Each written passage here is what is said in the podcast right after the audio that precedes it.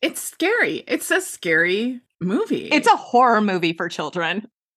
If you like The Wizard of Oz, stay away from this movie. Dorothy Gale.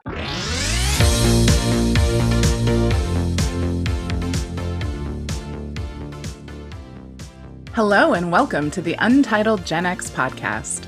A podcast sometimes hosted by two childhood best friends, always dedicated to the pop culture that raised us. I'm Kate, a writer and a midwife, and that's our little dog Toto. And I'm Lori, a writer and a pop culture lover. Today we're taking you somewhere over the rainbow into the bowels of the Emerald City to revisit a fever dream from our youth. Yes, Gen Xers, we hitch a ride on the Gump to join Dorothy and her misfit pals in Return to Oz, the dark fantasy adventure responsible for our collective childhood trauma. But before we get into the wheelers, talking heads, and electroshock therapy of it all, we'd like to remind you that we have a Patreon. Yes, for just five dollars a month, you'll get access to one bonus episode a month. But more importantly, your money goes to supporting the pod. We're covering iconic T V episodes that range from Different Strokes and Family Ties to Beverly Hills nine oh two one oh and My So-Called Life. I think there's, I don't know, maybe sixteen or seventeen episodes over there right now. So check it out on patreon.com forward slash the Untitled Gen X podcast. But enough about all that. Return to Oz. Kate. Oh, Kate. Oh, dear, dear Kate. What is your history with this film? Because, wow. And also, please remind me why we chose it. Because, oh my God. Um, yeah, so I honestly, this film was very memorable for me, but only certain parts. Like yes. The rest of it, it's as if it didn't even exist. And I think I only saw this movie once. That was enough. It was so wild that it just burned into my head. Why? Like, I mean, I think we chose it because like I had all these memories of it. And I think partly I was like, were those true? I'm not remembering this right. And uh, no, I was remembering it right. And actually, it's even worse than I was remembering it. I blocked out some of the like severe trauma. Which is really saying something because my grandma took me to go see this movie. And um, I'll, I'll get into, you know, my reaction Uh, with my grandma, with certain scenes. And um, it was a tough one for me to get through in the theater. The rewatch, I was just sort of like, I understand why I was scared. You know, sometimes you go back and you revisit something that was like really memorable or a little bit traumatic from your childhood. And you're just like, oh, I mean, I could see it, right? I could see why I was scared by that. But no, this, like you're saying, was so completely justified. Yeah, so I enjoyed the rewatch. I but like as a kid, there are a few scenes that really stuck out to me and kind of terrified me, and mm-hmm. and I completely agree with that still. But as I was watching it, and when we get to the part in it that triggered this memory, I will explain it more thoroughly. But I realized that I have this strange connection to The Wizard of Oz personally. It's so weird. So oh, okay, more to I come. I love it. You're placing breadcrumbs. I'm here for it. I'm right. Following your yellow brick road. Foreshadowing. I'm in for this journey. I promise there will be no wheelers or flying monkeys. Okay, well, this story with Return to Oz begins with author L. Frank Baum, who released the novel The Wonderful World of Oz in nineteen hundred. And over the next twenty years, he released thirteen more Oz novels. In nineteen thirty-nine, M G M released the smash hit, The Wizard of Oz, starring Judy Garland. And do you remember how network T V used to play The Wizard of Oz, like on one very special night a year? I feel like it happened maybe on Thanksgiving, but it was like a big television event. I used to watch it every year as a kid. It w- anyway, it was a big deal. I have to make a confession. No, don't tell me you haven't seen it. Only seen The Wizard of Oz once all the way through because on that very special night of the year when they would air it on T V, it didn't hold my interest. I like couldn't, wow. I could like watch it up until they got sleepy in the poppies. Mm. And then I was kind of like, nah, and I would stop watching. And so I had, until maybe, I don't know, ten years ago, I finally was like, I have no idea how this movie ends. So my husband, he had never seen The Wizard of Oz. He only saw it like maybe ten years ago. I was horrified when I learned that. I'm like, sit down right now, family. We are going to watch this movie. The kids didn't really like it. Like, I feel like it's very iconic in our culture. So, of course, I like had the general gist of the sure. story. And I think I even knew that, like, it was all kind of a sham. A sham. It was all kind of a sham. No, I mean, like, conspiracy. Like the wizard. I mean, the wizard. Right, okay. That, like, that was a sham. Like, I was like, oh, are you suggesting that Dorothy is hallucinating all of this, Katie?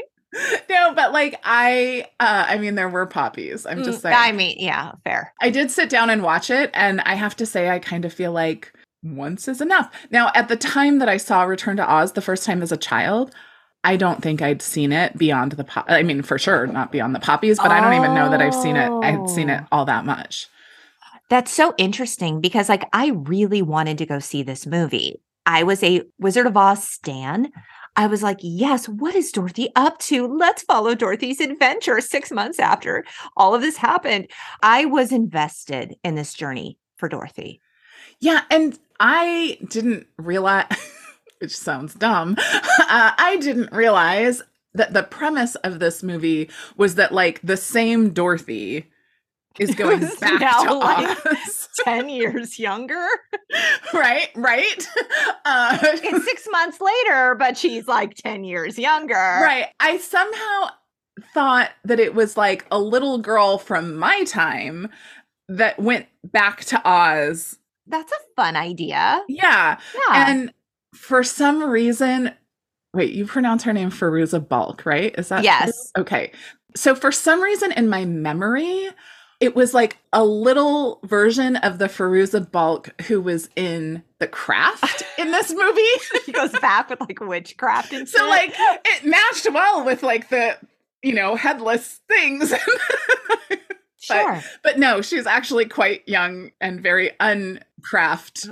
Uh, unwitchy. Like, she's not a yeah. witchy woman. Yes. No. Yeah. So, um, so yeah, I somehow like missed that, like, the idea was that, like, and maybe because I hadn't seen The Wizard of Oz mm-hmm, at that point, mm-hmm. that this was the same Dorothy right. going back to we the are returning, hence return hence, to Oz. Right, but I thought Return to Oz, like, like me going back to Oz. It's like Back to the Future in your DeLorean. Yes. It's actually Dorothy. It's the Dorothy. The one and only. So. So in nineteen fifty-four, Disney bought the film rights to the remaining Oz novels, but they didn't do anything with them. I had read that there were some things knocking around that, like, okay, maybe we'll create an Oz adventure starring the Musketeers kind of a thing. I mean, sort of thank God they didn't do that because right? way to sanitize it. Yeah. But in nineteen eighty, Walter Murch, who was, interestingly, this very, very accomplished film editor and writer and sound engineer. This guy won a bunch of Oscars. He was involved with like Apocalypse Now, all three Godfathers, American Graffiti, but he wasn't really a director. He pitched Disney and was like, hey guys, I know you're going to lose the rights to these Oz novels pretty soon. Why don't we make a movie? And they were like, hey, we love it. Great idea. So Return to Oz is actually based on the second and third Oz books, The Marvelous Land of Oz from nineteen oh four and The Ozma of Oz from nineteen oh seven. And it is true. The vision of this film was much darker than we might expect from a Disney movie. And that was because it remained more faithful to the L. Frank Baum novels. So that was the intention. In fact, the tagline for the poster of this film says, it's an all-new live action fantasy filled with Disney adventure and magic. And I'm like, this is not Disney magic. This is terrifying. This is like a Clockwork Orange magic. Like, that's what it reminded me of. No, it's true. So scary. So scary. But if you do a deep dive on Return to Oz, and I actually recommend that you all do, because wow, there's some great stuff written about this film. Um, I found a great article on a site called Screen Crush, and they said, Murch's script, co-written by Walk the Line's Gil Dennis, plays with the idea that Dorothy may indeed be hallucinating the entire thing, and it never gives a concrete answer. Where the original M G M classic made Oz look like a Technicolor piece of cinematic candy, Return to Oz makes Dorothy's second journey look more like a nightmare. And that is the God's honest truth. Yeah, it it's scary. It's a scary movie. It's a, it's a horror movie for children. So my brother, who, you know, uh, the pod knows, Pat, he guest stars here sometimes. He told me that that there was a time in the eighties, around the time of the infamous Watchers in the Woods that terrified me as a child, mm-hmm. where Disney kind of decided they needed to be more gritty. And so... Sorry. and, but it's like they like took it to the just wild extreme. It's like, come on. You could have been a little more gritty without terrifying Gen X. Oh, no. And this movie, like, wow. So it was released on June twenty-first, nineteen eighty-five. They threw a shit ton of money at it. The budget was twenty-eight million dollars. Wow. But the movie only made eleven point one million dollars. Because I'm sure word got around to the mommy and me groups that, like, this is a terrifying movie. Don't take your children. Word on the street. Your kid's going to need therapy. And, oh, yeah, we don't really believe in therapy for children, so don't do it. Right, right. Oh, my God. Like... And this movie on opening weekend, it opened in seventh place behind Cocoon. Oh, Cocoon. Mm. I, have I ever seen Cocoon all the way to the end? Honestly, what is it about? It's about old people who go in swimming pools and, like, come out young? What is it about? I have to go. We have to do Cocoon. We have to do Cocoon. Brimley in that film, who's like the oldest man, he's like older than dirt in that movie, is the same age as Paul Rudd, who drinks from the fountain of youth. So I don't even understand. Paul Rudd is the same age that Wilford Brimley was Wait, in that film. How old is Paul Rudd? Like, I don't know, fifty-four or something like that. I don't know. Not that much older than us. Why were people in their fifties so old when we were young? And I don't even mean like like we were misinterpreting it. They seemed old because we were young. I, I mean, mean, there was that too, but a yes. picture of Wilford Brimley and a picture of Paul Rudd, and maybe not even Paul Rudd, like someone else, because Paul Rudd is freakishly youthful. Yeah, okay. Oh, Katie, I think we have to get into this film because we could like talk around it all day long. There is just so much to say. There's so... just no way but through. Yes. All right. We open on Dorothy. She's a little girl. She's so much younger than Judy Garland's Dorothy. She's so young, but she has braids and she lives in Kansas and she has a dog named Toto. So there you go. Indeed. It's all you need. All the context you need. She can't sleep.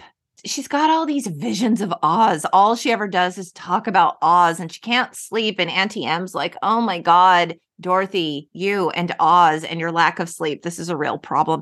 And then we see Uncle Henry looking very, very serious. He pulls out a newspaper clipping for a new sanitarium in town that specializes in electric healing. Kate, what a time to be alive. What a time. Also, I was like, I have no idea what time period this is. Mm. Uh, it was eighteen ninety-nine. eighteen ninety-nine. Yes. Aunt and uncle decide Dorothy needs serious help. Like it, it's time. And it's been six whole months since that whole inconvenient tornado ripped up their house and Dorothy started talking about Oz. She's talking about tin men and scarecrows and ruby slippers. And I can imagine for Auntie M, this is sort of like when you have young children and they won't shut up about like Minecraft. Like it's all they talk about all the time. And it's this fantasy thing and you just don't care. Auntie M's like, enough, Dorothy, enough. enough. It didn't happen. There is no Emerald City. But I think we should take this moment to talk about casting for Dorothy and for Fairuza Balk. Yes. Okay, so Walter Murch, the director, the co-writer, he had very specific ideas about who he wanted Dorothy to be played by. And he said He, quote, wanted to find someone who might be Judy Garland's cousin once removed. So in nineteen eighty-three, young Fairuza Balk was chosen out of six hundred girls from Vancouver to audition for the role of Dorothy in Los Angeles. And this was a very big deal. And when she learned that she nabbed the role, she said, I just burst with tears because I was so happy. It was a really big thing for me to even get an audition for a real feature film. So let's talk about not real feature films for a moment. Fairuza Balk stars in your favorite holiday classic, The Best Christmas Pageant Ever. Right, which I never realized until we until this podcast went and revisited it. Yes, and that was in, I believe, nineteen eighty-three. Kate and I covered it on season one. Go back and listen to it. But producer Paul Meslansky said, Balk, quote, is Dorothy as described by Baum, the author. She is also Dorothy, as I think Judy Garland would have loved to play her if she were that age, and not twenty-five. If she weren't a full-grown woman. um, yeah. Yeah, I mean, I thought she was great. I thought she did such a good job. Oh my gosh, I did too. And she does have a touch of resemblance to Judy Garland. Like, I mean, I don't know about that, but like there is definitely something mystical in those eyes of hers. Yeah. You know, and she grew up to sort of be more like, especially for films like The Craft and American History X and stuff like that, like sort of those eyes look almost a little sinister.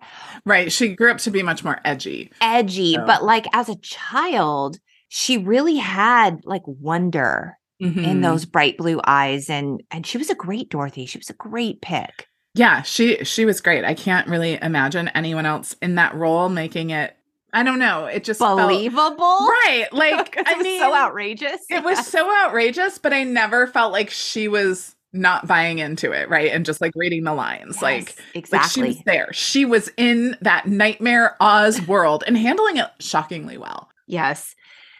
So, okay. The next morning, sometime later, whatever, she's outside doing chores in the yard and she finds a key with an Oz emblem on it. But I mean, is it an Oz emblem? Because okay. It looks like a don't smoke here emblem. Like, did you actually see Oz in that? I did when she pointed a... it out. Okay, but not, I didn't. I never, I mean, it's a, it's literally like that, like circle with a slash through it that says don't do this here. She actually traces the O, Z, and then you're like, oh, okay. But like, would you have seen that if you found a key in your yard? Like, oh, this is a key that belongs to Oz. No, no, no. no. So Dorothy is so excited about this key. She shows it to Auntie Em and Auntie Em's like, oh, girl, that's the key to our old house. Calm down. Dorothy, you've got some issues. We've got to go to the doctor today. We got to see Doctor Worley. Let's go. So they take their horse and carriage and they go off to the doctor's. It's a buggy. A buggy. Is that different? Oh, a carriage isn't closed. She just purposefully calls it a buggy. She's like, I rode a buggy all the way here and I didn't yeah. fall out. Okay. So Dorothy tries to tell the doctor everything that happened in Oz. And he's like, oh, all that happened? I know what'll cheer you up. This electrical marvel of science, this giant ass machine. And like you said, it's eighteen ninety-nine. So this is the most intimidating contraption you could right. possibly imagine. Right. I don't want to be connected to anything with electricity in it from eighteen ninety-nine. Just no thanks. I'm good. So in that machine, she spots the reflection of a blonde girl and the blonde girl waves to her, but then mysteriously disappears. So Dorothy might actually be losing her mind. Something's going on here. So Auntie Em leaves her at the hospital. Like, bye. Right. She's like, do everything the doctor and the head nurse say. Right. That sounds safe. I'll be back in the morning. And the head nurse, wow, is she scary. She's dressed in all black. She's played by Jean Marsh, who was in Willow. She's good. She's very good. And that dress with the like pointy shoulders. Yes. Oh. It's terrifying, but also as a nurse, how could you possibly nurse in that outfit? Well, I don't know that she was doing the nursing so much as the scary orderlies dressed in all white. Right. Yeah, they were very creepy. Yes. the scary head nurse takes her down this creepy hallway into like a patient room where Dorothy is soon joined by that young blonde girl who gives her a jack-o'-lantern. They have a little conversation and then the girl is gone. Oh, that jack-o'-lantern is suddenly making so much more sense yes, now. Yes, yes. Yeah. Do, do you know what I thought at first? I was like, who is this blonde girl? And I was like, wait, is she Alice in Wonderland? Like, is this, are they doing electroshock therapy on all of these girls that had these fantastical oh, adventures? Now but there's like a that's movie. A whole other movie. I was going to say, Kate, that is the movie we all want to see as yes. adults. Right. Not as children. Right? No, not as children, as adults. Like, what happened to them when they grew up? That's a screenplay. Can we be clear that this is my idea? Do not steal it. Timestamp. If you decide to read the, write the screenplay, then I need the created by, like, inspired by something. I think you deserve credit. Right. Okay, so there's a crazy storm brewing outside, and the nurse arrives and asks Dorothy if she wants to go for a ride. So the two scary orderly men hoist her up on this gurney and strap her down. How is she so calm? Well, I mean, you know, she's had quite some adventures in her young life at this she's point. She's jaded. This is some real Gen X energy. Let, let me let me tell you. Right. She never gets spun up about anything.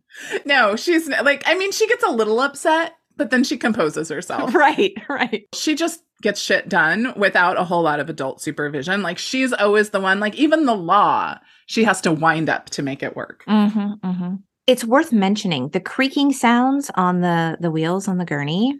Mm-hmm. Pay close attention to those. Like, just tuck that away. We are going to revisit that.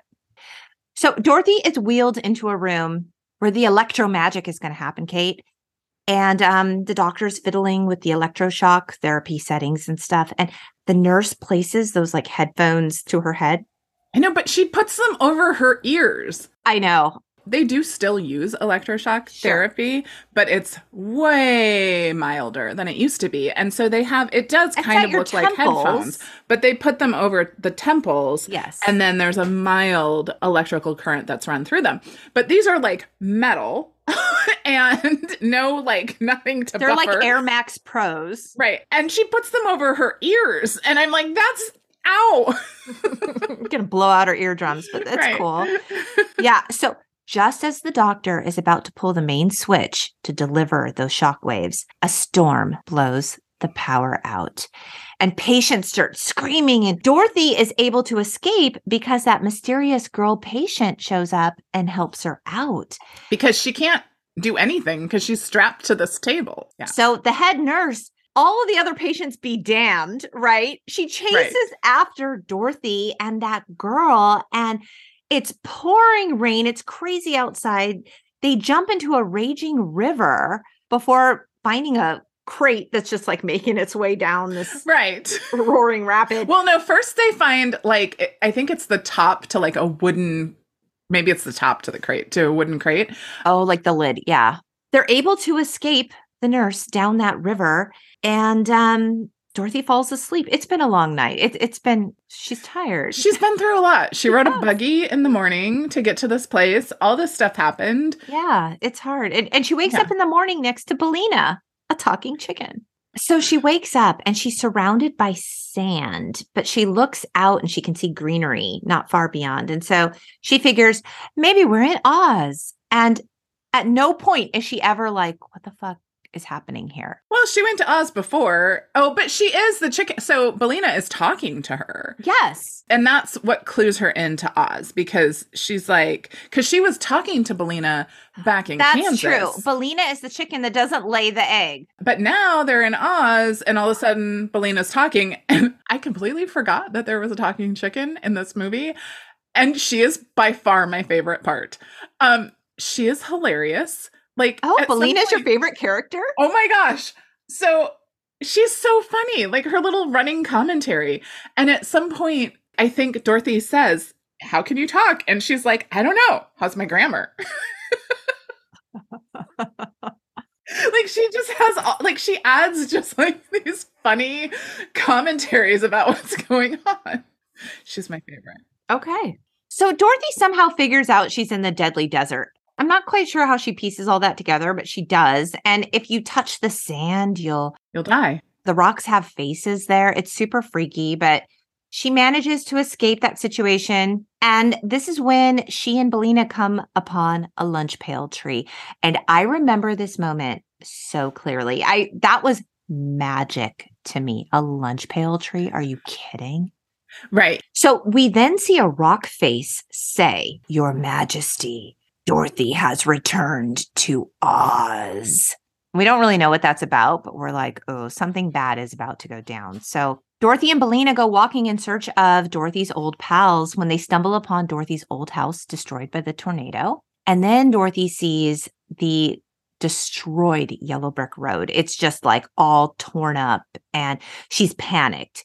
She follows the yellow brick road to the Emerald City to find it in sort of like poorly animated ruins. There are parts of it that are clearly animated and they're right. supposed to look live action, but you're just like, oh, okay. So right. it's looking yeah. rough. It's like when they use miniatures and it's not supposed to be miniatures, but yeah, you can tell. Yeah. It, it was the mid eighties, you know, cut them some slack. For sure. So there's graffiti that says, "Beware the wheelers." We don't know what that means, but we're about to find out. So right. all the people have been turned to stone. Some of the stone statues have no heads. We will find out why later. Uh, we find the Tin Man and the Cowardly Lion. They've also been turned to stone. And then, Katie, we hear the creaking noises, the same noises from the gurney. Oh, I guess I didn't put that together. Mm-hmm. Yeah. And with that, with those noises, our childhood trauma returns. In an article by slash film dot com about revisiting this masterpiece, uh, writer Raphael Mortimer describes what happens next. He says, "Dorothy isn't greeted by munchkins, but by terrifying wheelers, a half-human, half-scooter cyberpunk gang," I loved that, "that wear creepy helmets with faces, all while maniacally laughing." Maniacally. Like, it's horrifying. So scary. It reminds me of A Clockwork Orange, except Disney-fied. Okay, walk me through what this moment meant to you as a child. I don't remember them in detail because I think they were so scary. You know, they look very Medusa-esque. Like, I was thinking those were like snakes. Yes, very Medusa-looking. Really scary. And they're all hunched over, right? And they have this horrible look on their face. And, oh, it's it's like a Technicolor nightmare. Oh, my God, it is. So when I saw this in the theater, I immediately turned to my grandma and I said, "I want to leave." And my grandma's like, "Oh, honey, I'm sure. Like, it's okay. It's just a scary part. Like, whatever. It'll be fine." It's not fine, Grandma. It did not get better. I wanted to leave in thirty-four minutes and we should have left. Right. That would have been the responsible adult thing to do. Oh, my. The wheelers surround Dorothy and Billina and they make a run for it, but they end up in a dead end. And um, there's a keyhole, though. And Dorothy unlocks the keyhole with the Oz key. Somehow, the Oz key remained in her little apron pocket through a torrential storm, through a raging river. This was my very... note, how in the world did she manage to hold on to that key? Number one. Number two, I'm not trying to get all like electricity one oh one on anybody, but she was going to have electroshock therapy while she had a metal key on her person, while she was on a metal gurney.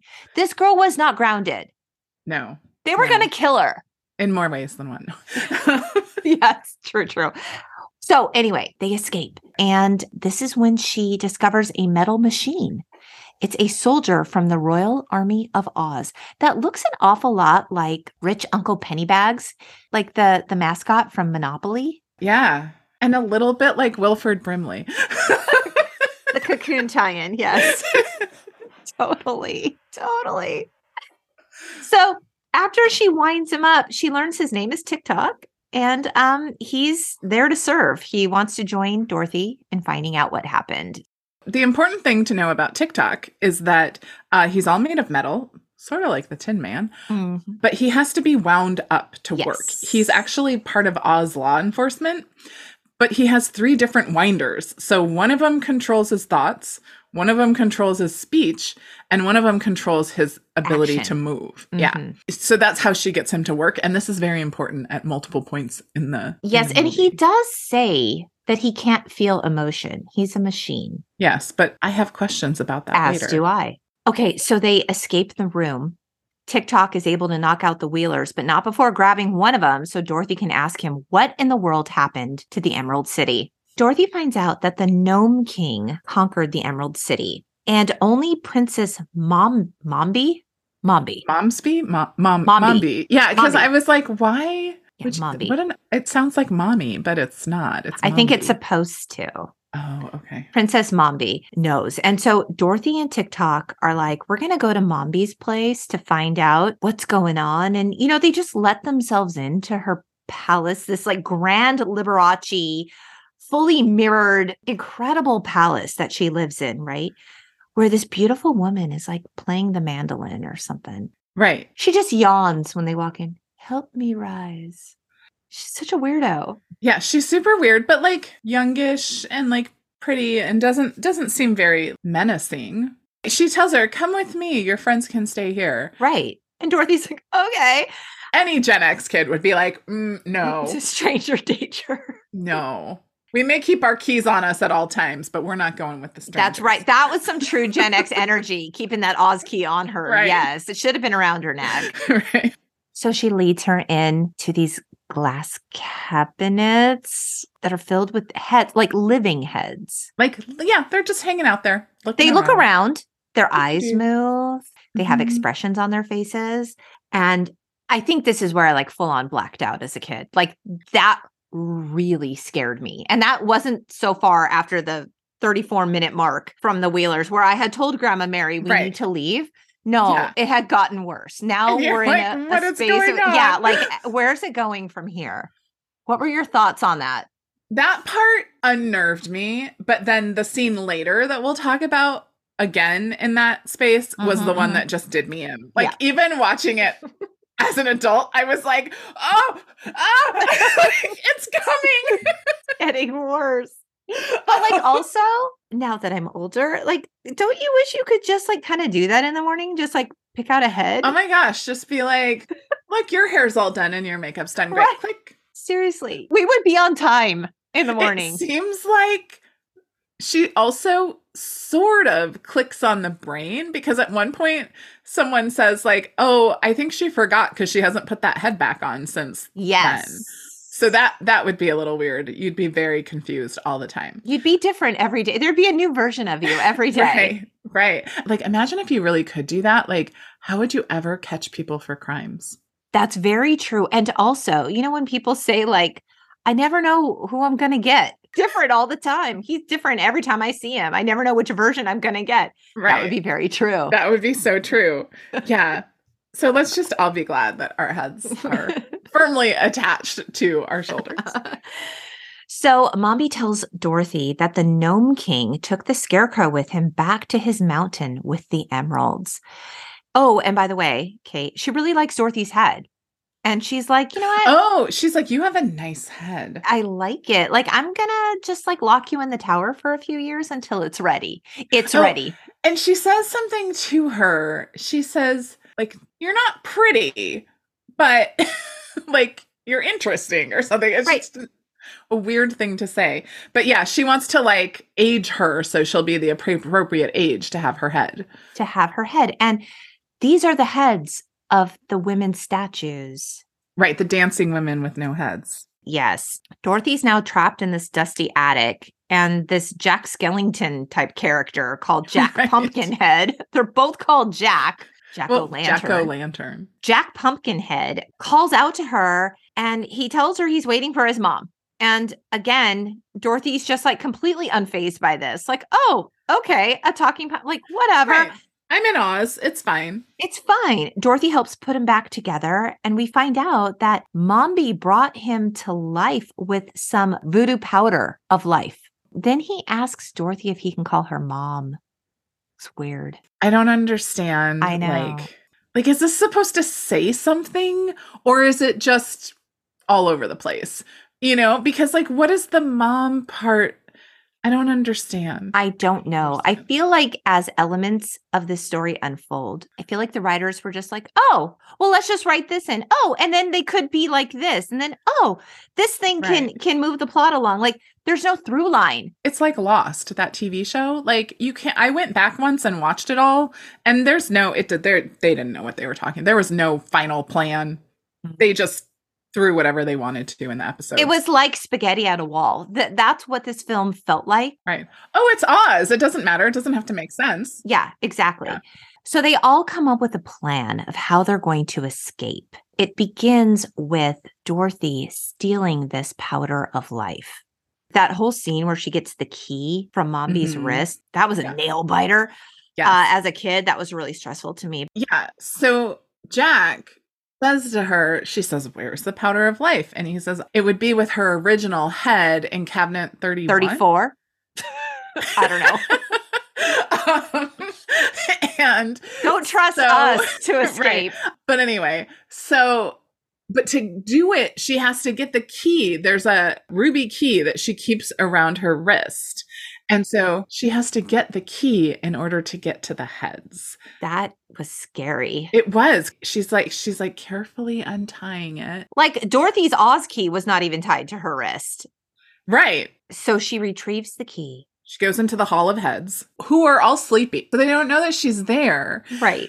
So she goes and she opens cabinet thirty-one. And there is the original head, which is not attractive. It's very... just unpleasant looking. And all this other stuff is jammed in there, including yeah. a bottle that says the powder of life. So she has to like reach for it. And that it's right next to the head. And so she gets it. But as she's doing it, something shifts and the head wakes up and realizes what's happening and starts to scream. And then all the other heads wake up and start to scream. Okay, but they don't just start to scream. They scream, Dorothy Gale. Oh, is that what they're saying? Bodiless heads in cabinets screaming in the yep. middle of the night. What? Like, terrifying. Terrifying. Like, did you just get up and leave the theater at that point? I was eight when I saw this movie. I'm like, Grandma Mary, please, please. For the love of God. Get me a Gump and get me the fuck out of here. I need to escape. I was literally becoming a shell of my former self. I was shrinking into nothingness in that chair. It was so scary, Katie. That is the part of that movie that has stuck with me. Mombi wakes up and starts running through that palace headless. Right. Why would you put that in a movie? Disney magic. It's an adventure. So Dorothy runs back up to the attic where Jack and TikTok are building that escape sled thing. And they put like the, the moose head or... Wait, is this where she sees the little flash in the mirror that like leads her the right way? Maybe, yeah. Yeah, so she sees this sort of like... It's hard to tell what it is. It's kind of like a blue flash. It's sort of like maybe looks like there's a person... Like a fairy, like a Tinkerbell type. Something. Yeah. And it like clues her in to like which way to go. And so she goes that way.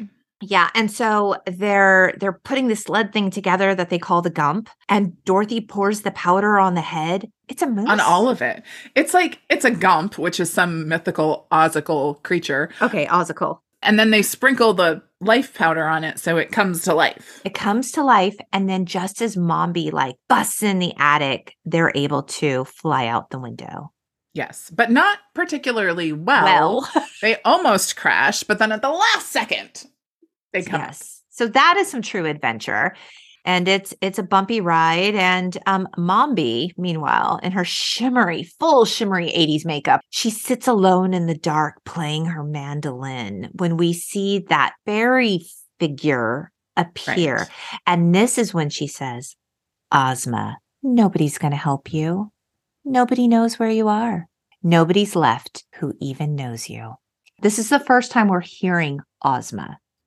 Right. So this is where I have to share my story. So I hear this and I'm like, wait. So when I was twelve, my mom died. She had brain cancer.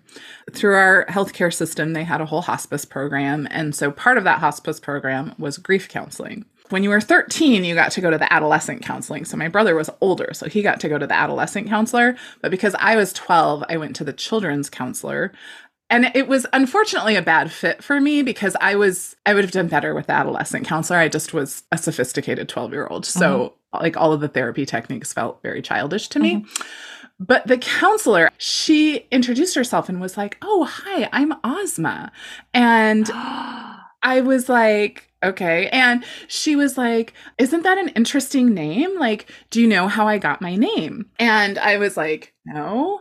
She was like, well, my grandfather wrote The Wizard of Oz. Stop, wait, stop. What? Right. And I was like, okay. Like, you know what? Like, I, it didn't mean a lot to me in that moment, but like, I was going through some stuff. So when she says Ozma in this movie, I'm like, wait, is this, is that true? And clearly I had trust issues because I don't think I believed her when I was twelve. I think I thought she was like telling me that to like try and win me over. um, and so I'm like, wait. So of course I take to the interwebs and I'm reading along. It's going through and it's talking about L. Frank Baum, and his youngest son has his first grandchild. Ozma is like in her name. It's not her first name. Okay. Um, but that's what he really wanted to call her. I think she went to nursing school, whatever. And and I'm like, this doesn't seem right. And then all of a sudden it's like, and then later in life, she became a grief counselor for children. Kate. And I was like, what? What the actual fuck? Isn't that wild? What? I'm speechless. Like, it felt like this weird fever dream memory, right? Of like, that can't be a real thing. But yeah. Yes, she was my grief counselor. You literally have an L. Frank Baum tie-in. Right, I'm like two degrees from L. Frank. So I mean, he's dead now, but... Weird. Isn't that so weird? I mean, let's just conclude the pod. Like, I can't compete with that from here. I had a coworker once because, you know, I just sometimes share random stories about my life. Like, I am friends with the daughter of the person who invented the microwave. Yes. And... one of my coworkers once said, you've either lived a really interesting life or you lie a lot. So you're the one that no one can beat in two truths and a lie. Oh my gosh. That is going to be like one of my new two truths and a lie. It needs to be. Yeah. Meanwhile, the Gump has been flying all night and it's in rough shape and its ropes begin breaking. Oh, you know what we forgot? What? Like, laced throughout this, everyone in Oz has a really strong reaction to Billina the chicken. Everyone's like, a chicken? Uh, Chickens aren't allowed in Oz. Oh, that's right. Just hold on to that. Yeah, but they don't tell us why. No, they don't tell us why. We just know. And in fact, even when Momsby, Ma- Ma- Mombi? Mombi? Mom's, whatever her name is. Banksy? Uh, no. Even when she's like going to warn the Gnome King, she says, and I have to tell him about the chicken. I kind of didn't really catch that, but you're right. Everyone's having a very visceral reaction to this chicken. Clearly yeah. obsessed with the chicken. So the sled thing just falls to pieces. They all go flying and they end up landing in the snow. Although Dorothy lands very conveniently sitting on the couch that fell in the snow. Boop. That's lucky. Just like keeping that key in her pocket, man. Exactly. They've landed on the Gnome King's mountain, and the mountain begins to speak to them. And Dorothy politely introduces herself and asks for the release of the scarecrow. And the Gnome King is like, uh, what if I don't want to? And she's like, well, I'm here with my army, so I'm prepared to do what I have to do. Right. He just laughs at her. And with that laughter, the mountain opens up and they all just sort of fall into the king's lair. And his voice reveals that the emeralds from the Emerald City were actually his, and the scarecrow was the one that took them. Which we know is not true. The scarecrow would not do that. No, of course not. And for a brief moment, Dorothy is reunited with the scarecrow, but then he's gone in a flash. And the Gnome King tells her that he has turned him into an ornament for his collection. Dorothy then approaches the Gnome King, which is like, it's a face built into a rock. Right. It's a very claymation. Yes. and she begins to cry, and the Gnome King begins to comfort her. Right. He like has this like arm reach out. His little claymation arm reaches out to like pat her on the shoulder. And is it just me, or does the Gnome King, his face, look like the mask that Cece Bloom wears in O Industry and Peaches? Oh, kind of. Yes. Yeah. Yes. It was giving me O Industry vibes. Yeah. O Industry. So just then Dorothy's pals appear, and the Gnome King suggests that they should play a little game. But for some reason, am I wrong that Billina is hidden in Jack's pumpkin? Head.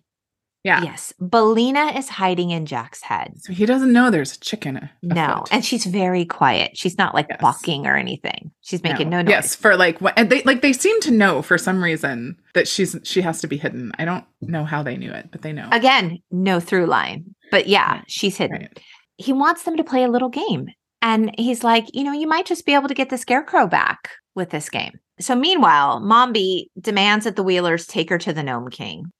Back with the Gnome King, he tells them they each get three guesses as to which ornament is the scarecrow. And if they guess right, they'll get him back. Right. If they touch it and say Oz and it's the scarecrow, boom. But there's some risk involved. He doesn't talk about what the risk is. He doesn't tell them. He's not giving them the full rules, which is really unfair. But also, why enter into a contract if you don't know all the details? Just I mean, saying. The devil is in the details. Contracts right. one oh one. Mm-hmm. Right. The Gump goes first, and he makes his guesses, and he fails. Right. There's like a loud boom, and uh, then we learn the Gump is now an ornament. Jack goes next. And he fails. Poof. He's now part of the ornament collection. So after it's TikTok's turn to go in, the Gnome King, who is by now a freestanding like rock man. Right. Like as each one of these like poofs into an ornament, he like becomes more and more human-like. Can we also talk about the claymation hands that like open up the wall yes. for them to pass through? Very scary. Very scary. This is when the Gnome King reveals to Dorothy that he's actually wearing the ruby slippers. Which is the weirdest, like, unexpected turn in the work, because he's very excited about his ruby slippers. Um. Like, this rock man, very masculine, right? Reveals he's wearing these red ruby slippers with giant bows on them. With giant bows. And he kind of like clicks the toes together. Yeah. Like, look at my ruby slippers. I thoroughly enjoyed this scene. I found it just charming as hell, but it was, it was a look. So unexpected. Oh my God. It was so funny. And he tells her, I got these ruby slippers here when you, they fell out of the sky after you left Oz. He says the ruby slippers are what made it possible for him to conquer the Emerald City. So basically, it's Dorothy's so fault. It's Dorothy's fault. You did this. You did this. Also, the Gnome King has the same face as the electroshock therapy doctor. It's the same guy. Oh, is Mombi with her original head the nurse? Yes. Yeah. Okay. Because that's also how Wizard of Oz is, right? Like there's yes. like a mean lady in town and she is the, the witch. wicked yes. witch. Yeah. Uh-huh. Uh-huh. It's exactly right. So TikTok plays dead. Right. Like he froze before his third choice. Right. He's not working because she has to wind him up. This is a ploy to get Dorothy back there into the chamber to, quote, wind him up. He was baking. As Dorothy approaches, the Gnome King tells her, you know what, Dorothy? I can send you home without any memory of Oz. All I have to do is click my heels. Like, are you up for it? And she's like, no, I can't. It would mean forgetting about my friends. And I'm like, Dorothy, you're eleven, twelve. I don't know how old she is. Right. How old is she supposed to be? I don't know. I get it. You love your friends from Oz, whatever. But like, I love my friends too. But if I was in this situation with the Gnome King and it's scary as hell, I'd be like, take me home. Later, guys. But all her friends were turned into ornaments. I mean. And she might be able to save them. But she also might not. She might end up an ornament. Probably I would be like, okay, I'm out of here. But like, I would like to think that my literary self would be like, I'm going to. Oh, so like the heroine version of yourself would make that choice. I yes. mean, sure. The protagonist version of myself. Okay. Right? All right. Did you know, though, Disney had to pay M G M a big old chunk of money to use the ruby slippers I'm like, did they use the original slipper? I'm like, what? Or did they own the rights to like the concept of ruby slippers? Trademark. Exactly. Like the intellectual property, was the I P protected by M G M? I don't really know. Unclear. I don't know, because I wondered that too. Like they had the rights to the book, and like the Scarecrow and the Tin Men, right? Like they looked different. They they were kind of a cartoonish version of of yes. what was in the movie, and like the Cowardly Lion was just a lion. Yeah. Um, it's interesting. Like, did they have to like dance around some of the things? But how can you dance around ruby slippers? I guess you can. So anyway, they paid him a shit ton of money. That was part of that big budget that they didn't see. Yeah, yeah. We're so shocked this movie didn't do well. It was a rough return on investment. So Dorothy realizes TikTok's master plan. She's in there while TikTok makes his final guess. Because he tells her, like, I thought maybe if I'm wrong and you see what I'm turned into, then that might help you. That might give you a clue. Yes. So he hugs Dorothy and cries. And I'm like, TikTok, you're a machine. You said at the beginning of this film, before it all got really dark, that you couldn't feel emotion. And he cries. Right. And then and, and here you are crying. Green tears, by the way. Like uh like cool like anti-freeze. Yes, yeah. Like anti-freeze tears, yes. TikTok botches that guessing game. He's transformed into some object. So now we're down to Dorothy, last man standing, right? It's all up to her. And she sets her sights on an urn and she touches it and she shouts out Oz, but uh, she's wrong. She takes another guess on like a crystal formation. She's wrong again. She's down to her last guess. Meanwhile, Mombi busts into the Gnome King's chambers and tells him all about Dorothy. But of course, like he already knows. So we're back in the chamber and Dorothy closes her eyes. She's here to let her heart lead her to the correct object, right? Her final guess. And she's sticking out her arms with her eyes closed. I'm like, you're going right. to break some shit, Dorothy. It leads her to some like bird figurine, but then she opens her eyes and she sees what's next to it. It's this like one hundred carat emerald, right. right? It's huge. It's huge. It's green. It's an emerald. Personally, I think this is the obvious guess. And I think if she or any one of her friends had actually taken the time to really look around all the treasures in there, they probably would have chosen it too. Right. Everything else is like gold, silver, black. Yeah. And then you've got this giant emerald. Like, right. hello. It's like a paperweight. Made of a huge emerald. Yes. She puts her hands on it and says, Oz. And a green flash appears and the Scarecrow King is there. They embrace. So now, of course, the Gnome King is super pissed.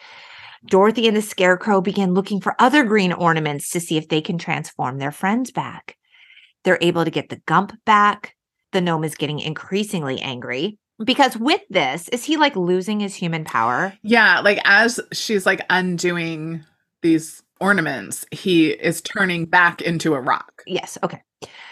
This is when he decides, the Gnome King decides to imprison Mombi for letting Dorothy escape and causing all of these problems. Like, right, because he's like, now it's all your fault. You were supposed to fix this. He then brings about this like earthquake and all the ornaments start falling and breaking. And the Scarecrow's able to salvage a green vase and they're able to bring Jack back. On Reddit, someone said, to this day, whenever I see something green and clear glass, I touch it and I say, Oz, quietly to myself. Well, also, the way that she says Oz every time is so peculiar. Like she's like, Oz, Oz, Oz. She's like screaming it. So I'm going to start doing that. Shiny, green, glass, Oz. Okay. So the Gnome King now looms very large with like fire and brimstone behind him. And he makes all of the rubble around them start to come alive. Right? Yeah. So they can't escape. Right. Every time they try to escape, there's like stone gargoyles in their way. Yeah. It's like really scary. And and these are some kind of janky special effects. This is where things get real claymation animation. Yeah. I mean, for sure. The king picks up the pumpkin head right? This is, yes. This is clearly a case of miniatures. Right. Well, no, first he picks up, he's he's trying to get the gump. And so he okay. picks up the gump, but, you know, everything comes loose. So all he gets is the couch, and he swallows the couch. Right. And then he picks up the pumpkin head to eat him, unaware that silent Billina is inside. But right on schedule, Billina finally decides to lay an egg. It's not an egg that she can lay in Kansas, mind you. No, she hasn't been able to lay an egg this whole time. This whole time. But then she's like, burp, burp, burp, burp, burp. Oh, finally laid my egg. Right. She lays her egg. And not only is the egg poisonous to gnomes, which is highly convenient. Right. This is why chickens are not allowed. So we, we learned that that's the reason why. They never tell us. No. But it's very convenient for Dorothy and the gang because this egg destroys the Gnome King. It just, like... He just is from the inside out. He's yep. just done. And he's like, an egg? Eggs are poison! And so he drops Jack. No, he lovingly and slowly places Jack down. Yes. Kind of like floated to the ground. Yeah. That's right. Dorothy then spots the ruby slippers, and she hurries to put them on as the cave begins to just crumble and disintegrate. And so she quickly asks, now that she's wearing the ruby slippers, that the Emerald City and all of its people are restored to life. And so it is, Katie, it happens, and so it shall be. They realize, though, TikTok is still missing. Right. But on the gump's antlers, they see this green... Like, like a metal. metal. Yeah. Yeah. And, you know, she's like, Oz. And TikTok. Oz. You're right. Oz. TikTok is restored. So in the very next scene, there's a royal parade in Oz. And it's grand. And it's spectacular.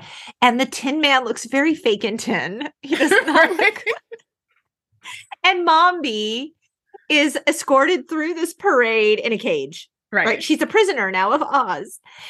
And the whole Oz family wants to appoint Dorothy as the Queen of Oz, but she tells them, I love you, but I can't. I have to go back home. And she's really sad because she loves them all so much, and she wishes she can be in both places, but she can't. Behind her in the mirror is that girl in the dress who rescued her at the hospital. This yeah. is Ozma, you guys. This is Ozma, that figure. Dorothy helps the girl step through the glass and come to life. So this is Ozma. And this is when Jack yells out, Mom! Right. So we learn that Ozma is the rightful queen and ruler of Oz and Katie's grief counselor when she was twelve years old. Right. Who knew? But what's interesting is that I would have seen this movie like four years before and like never in my brain did I. Ma- I mean, I, and I only saw it once. So. I mean, you were going through some shit. And right. I had a rough couple years leading up to this. The fact that her name was Ozma plays so secondary to the fact that there was. Right. There was so much other stuff. Right. Head screaming and um, wheelers and. Right. But yeah. just it's so it's so weird. So weird. We learned that Mombi had enchanted Ozma into the mirror when she tried to scare her out of the city. And Dorothy then puts the ruby slippers on Ozma's feet where they belong. And she does ask her to wish her back to Kansas. Yes. And Ozma's like, okay, I agree on the condition that I'll look in on you, Dorothy, from time to time. And if you ever wish to come back to Oz, it will be granted. And so we're like, cool, win-win. This is working out for everyone, right?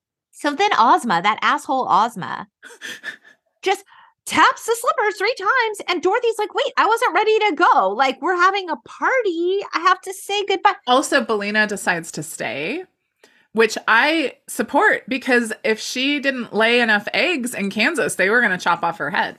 I also support it because it means that a Gnome King can never come back to life as oh, long as true. Billina is there. This is a good point. Yes. So Dorothy is in this like frantic rush to say goodbye to her friends because that bitch Ozma is just like, get out of here, Dorothy. Let me rule Oz and like, let's get on. And Dorothy's crying like, goodbye. I goodbye. think it was probably more like, Uh, we're already at like two hours on this movie, so chop, chop. We then find Dorothy. She wakes up by a creek back in Kansas, and Toto finds her. Toto. Yes. Toto. And soon Uncle Henry and the rest of the search party comes running, and Auntie Em hugs her and tells her that the clinic had been struck by lightning during the storm. It burned the hospital down to the ground. Everyone was able to escape except for the doctor, who ran back in to get his machines. Yep. Well, there you go. Dumbass. A police buggy rides by with the head nurse inside. Yep. In the very last scene, we finally see the house getting finished by Uncle Henry, who's not so lazy anymore. He's not depressed. Right.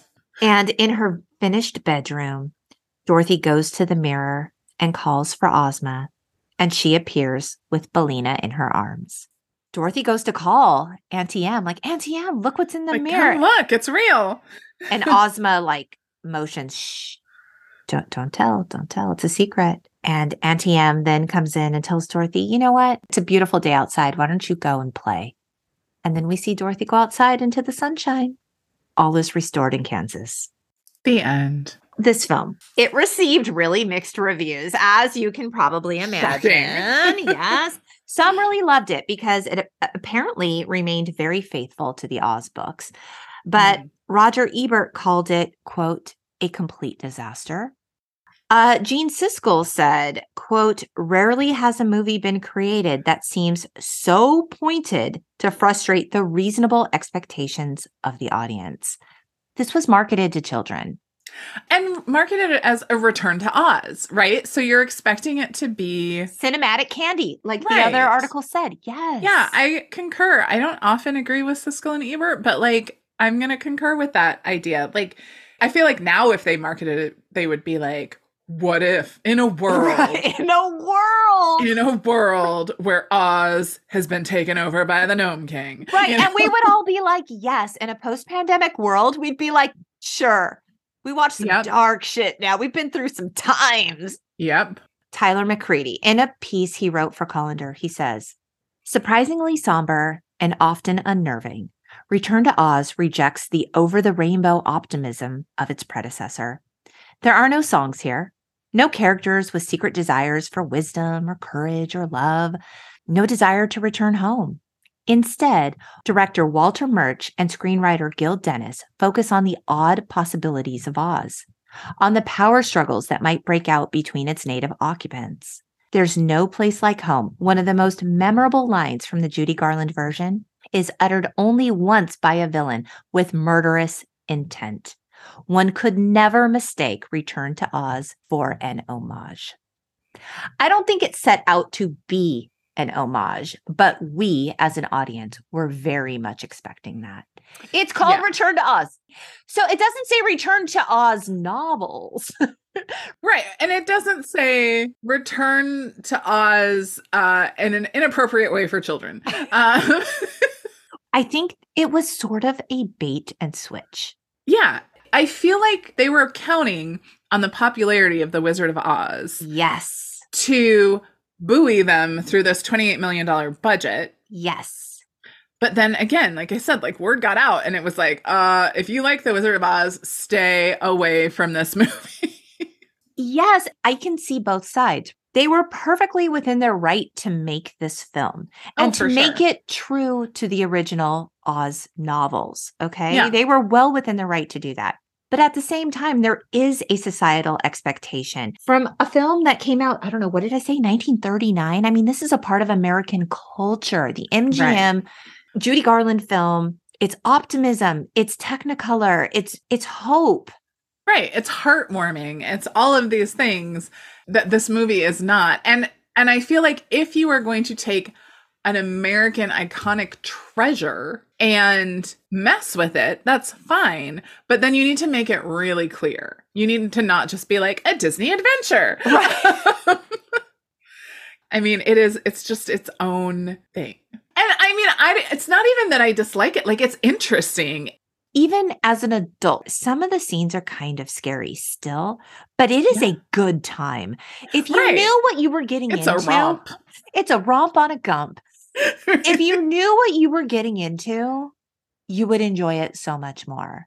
The return to Return to Oz was a good time. We knew what we were going to get. Right. We were expecting terror and icky trauma. things. And yeah. So like we were prepared. But like as eight and nine year old children, no, no, no, we were not prepared. And it was terrifying. So yeah, I just, I, it's just such an interesting, sometimes I think about all of the people that go into making a movie, right? Mm-hmm. I think about this, like for T V shows and movies when they're really bad. And I think, do you know how many people had to sign off on this? Oh yeah, this was greenlit. Going like, forward, how many people were like, yeah, yeah, that's a good idea. I mean, it was, in, it was enjoyable, but if you know what you're getting into. If you know what to expect. Yes, yes. Yes. And okay, I mean, I shit all over the visual effects on this thing, but I mean, it was nominated for an Oscar for Best Visual Effects in nineteen eighty-six. It did lose. And um, like I told you, Katie, Reddit has a lot of feelings about this film. So I'm I sure. I found some, I, I thought we could talk about them. So someone said, the Wheelers were nightmare fuel for years for me as a child. Yeah, I mean, they are nightmarish. And this is the other thing, because did you notice, like, they weren't very good on their wheels, right? Like, they were, like, clumsy and all over the place. And I would love to know what it was like to have to do that as oh, the I actor. know. I was like, are these people, like, acrobats? Right? Because they're also, like, unnaturally raised up. Like, it looked like they were probably holding, like, that their feet and arms were extended by something to reach the wheels. Yes, they were hunched over. Like, it was, yeah, really scary. Ugh. I know. Someone said, I once watched Return to Oz coming off sixteen hits of acid. Life-altering experience. Highly recommend. Okay, how could you take sixteen hits of acid? I don't know. I don't understand acid well enough to to have feelings about that. It just but seems like also, a lot of just acid. Like, one hit of acid, shrooms, even without any, like it is like an acid trip. Yeah, the film itself is an acid trip. Right. Yeah. So, yeah. sixteen hits? How is he alive to write that sentence on Reddit? I don't even know what to make of that. Okay. Like, that's like. We're calling bullshit on yeah, that. I don't okay. know. Okay. Someone said, I watched this as a kid and thought it was some sort of fever dream. It was so wild. It wasn't until after I was in my thirties, I found out it was actually a real movie. Same seas. Yes, yes. When people ask me, what is the scariest movie? I say this one. Truly fucked with my head when I was a kid. Right. Freddy Krueger has nothing on this movie. Nothing. We knew what we were getting into with Freddy Krueger. We were not expecting it with Return to Oz. No, and even Child's Play, right? About a doll. We were children who played with dolls. We knew it was an evil doll. We knew right. what we were getting into. This? Uh-uh. This, we no. thought we were just going to go down a yellow brick road with some friends. Someone else said, this is some Dark Souls shit, which... Yes. Yes. But my favorite comment of all was, you ever wonder how you would have turned out if you hadn't seen certain movies? Yeah, this movie was one of those for me. And I think about that all the time. As an eight-year-old with my grandma Mary in the movie theater, my life would have been very different had I not seen this movie. Right. I don't think it had quite the same effect on me as it did on you, but those parts just stuck with me. If you haven't seen this film, it's available on Disney Plus. I do encourage a rewatch. If you have young children, uh, maybe not the film for them. Not with them. No. Just let them be. Yeah. So like all in all, we're saying thumbs up, but with caution. I mean, thumbs up, but know what you're getting into. If you are less than Gen X and you've never seen this movie, proceed with caution. Yeah, this is a cautionary tale, but like still a really good time. I loved it. Is, it. It's just good. It's just like there's, there's something fun about it. Unnervingly entertaining.